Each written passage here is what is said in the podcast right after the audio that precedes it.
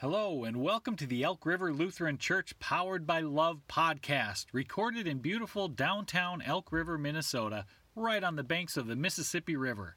Today we'll explore the Bible, life, and faith. So sit back, relax, and enjoy some sacred wit.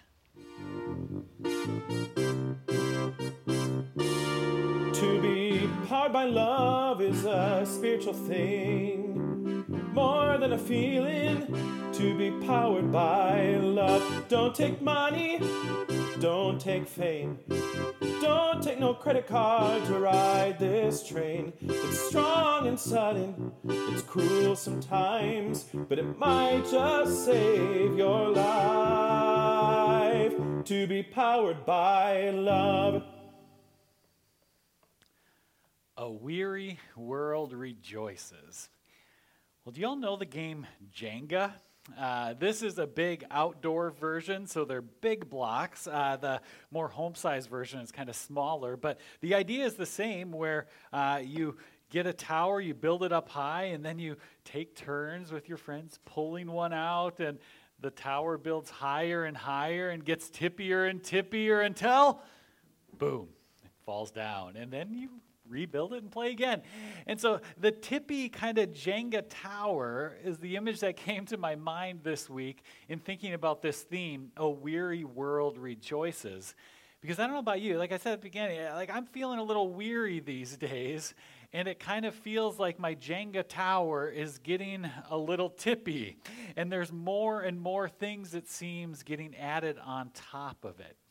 You know, I mentioned the hope board uh, where we asked people to share their hopes and or their fears and anxieties and worries and celebrate how the hope and the light and love of God shines through those. We did that last year, and yet all throughout the year I continue to hear of this kind of weariness that lingers, all of these kind of heavy things stacking on top of each other. And so I made a few more blocks to build this tippy tower even a little higher. Uh, all these worries and stuff, things like the pandemic and variants that just keep coming, it seems. We have things like grief. We have people in our church grieving right now. Social media isn't always a positive thing. People continue to feel a sense of isolation. Parenting, that one's mine. I put that one in. Aging. We've got just piles and piles of blocks, and it does seem like it just gets higher and higher and tippier and tippier, doesn't it? That's the, the weariness of this world that we're living in. And I think what I want to just really share and acknowledge today is that that weariness is real but the good news in it that is that, that we're not alone in that weariness. Uh, if you are here, uh, I'm telling you, you're with some people who are nodding their heads as I'm talking about this weary time. We're not alone here at church, but also if you think about the Christmas story, that Christmas story of that first Christmas, pretty much everyone in that story is weary in a variety of different ways.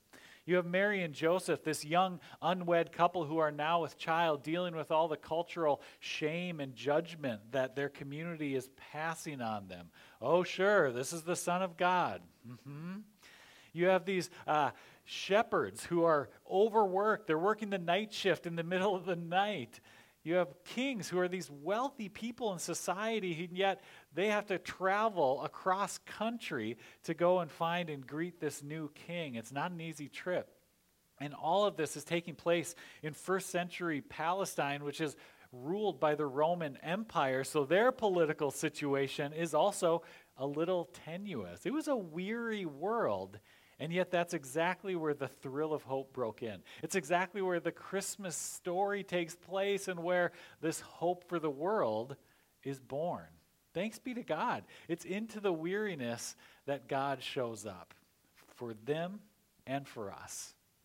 It was a year ago that my son Teddy learned how to play Jenga for the first time. So I always think of that time whenever I think of the game Jenga because uh, we had family friends who were in town who stayed with us for a few days, and their daughter Hannah, who's like 25, sat down for hours and played with Teddy. And the two big takeaways I still remember from that night of Teddy learning to play Jenga are this one, he will argue forever that Hannah is the best Jenga player the world has ever known. Don't try to challenge him. There's no one better than her, okay? And the other is I just remember looking over, because I wasn't even playing. I remember looking over and watching as she l- helped him learn how to play, as she would, while he was pulling out a really tough block, like down on the bottom, like trying to wiggle it out, I watched as she would kind of subtly, without him seeing, put a hand on the tower just to steady it a little bit so it wouldn't fall over. Isn't that an image for when our towers are feeling a little tippy?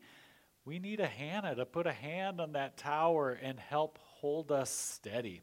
And sometimes the tower falls all the way over and we need help rebuilding it. That steady hand or that help rebuilding, in a nutshell, is hope. That's what hope is, is the promise that this isn't the end. The tower feels tippy, but it's not the end. Hope is the promise that there is more to come.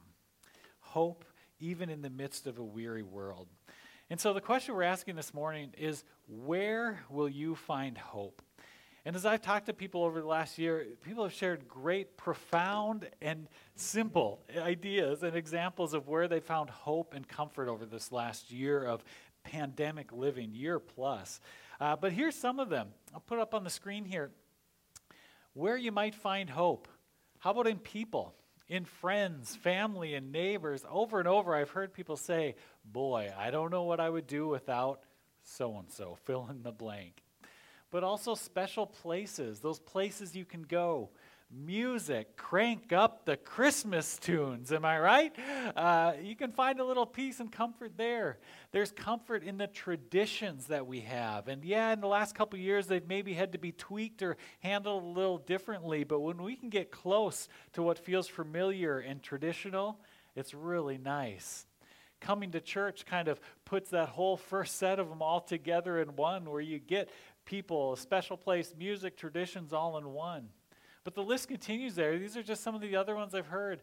A pet, a vacation, getting out of town, even for a day, can be a really good thing. A special drink. Two days ago, I went to Caribou Coffee and I ordered a ho ho mint mocha. I felt pretty fancy, and it was a simple little pleasure, but it was great. So I don't know what your special drink is, but that might just be the ticket for that day a little drive, a look at Christmas lights, snuggling up with a book, going for the walk. The list goes on and on. You all probably have several things you could add to the list. Where will you find hope? It's out there. I think one of the most profound and endearing and lasting ways, though, that we find hope is that first one. It's the people. It's the friends and family who show up for us when we need them. And that's exactly what was the case for Mary, who, uh, Mary, in this gospel reading from today, uh, she finds out some pretty heavy news. That first reading I read, uh, if you're a young gal, unmarried, and find out that you're with child, this is big news. Uh, 2,000 years ago and still today. And so Mary finds out this news, and then she finds out some news about her cousin Elizabeth and goes to visit her. So here's what this uh, reading says about Mary and Elizabeth. It says, In those days, Mary set out and went with haste to a Judean town in the hill country, where she entered the house of Zechariah and greeted Elizabeth. So, why did she go? Well, the angel had told her that unbelievably, surprisingly, Elizabeth, her cousin, who was pretty old and who was thought to not be able to have kids at all, was pregnant. So that was big news.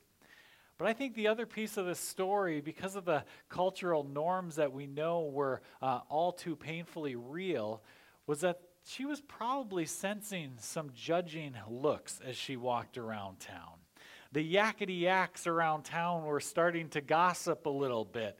The judgy shopkeeper was making his glance, and she knew he was looking at her belly. The clucking hens down at the well were chitter chattering. Have you heard about Mary? Mm-mm-mm.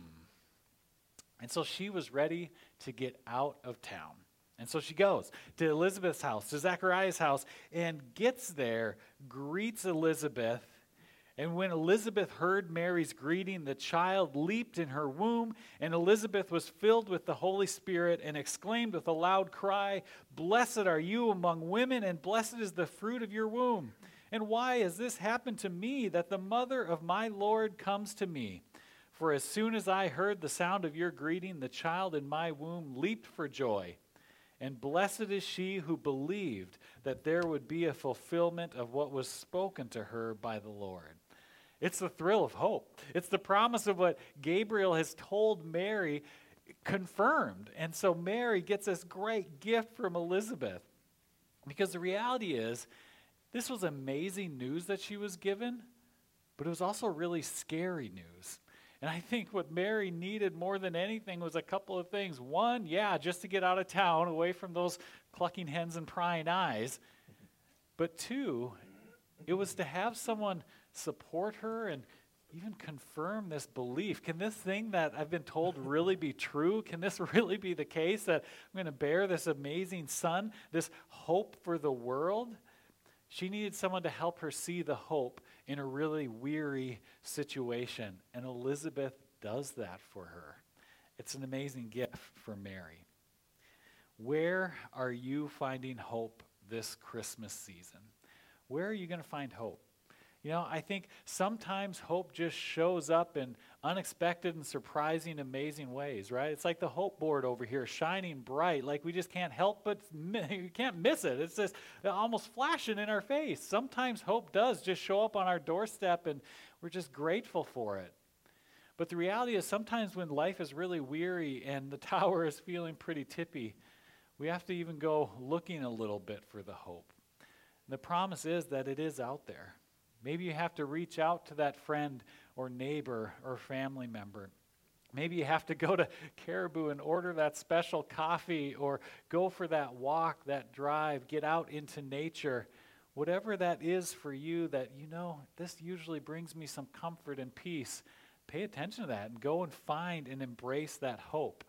Because the good news of the Christmas season unfortunately, is not that all the weariness is going to go away, that all of these stacks of blocks, pandemic, all the challenges of life, you know, all those things aren't going to magically go away in this Christmas season.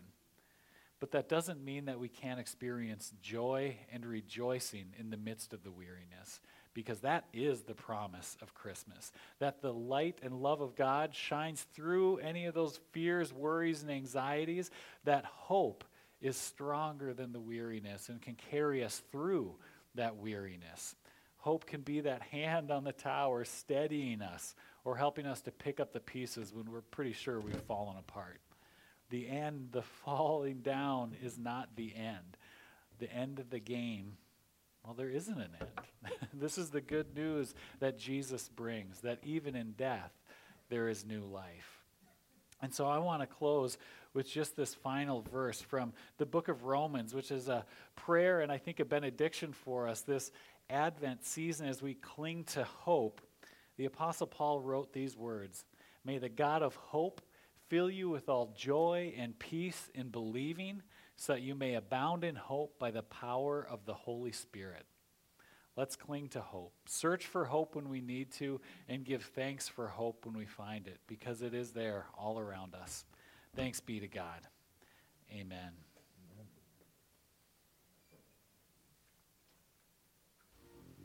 Well, thanks for joining us. You can find more information about Elk River Lutheran Church at our website, elkriverlutheran.org. And if you'd like to give to support this podcast and the other ministries of the church, just click that give button at the top of the homepage.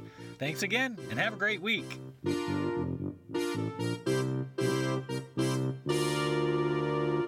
Don't take money, don't take fame, but it might just save your life to be powered by love.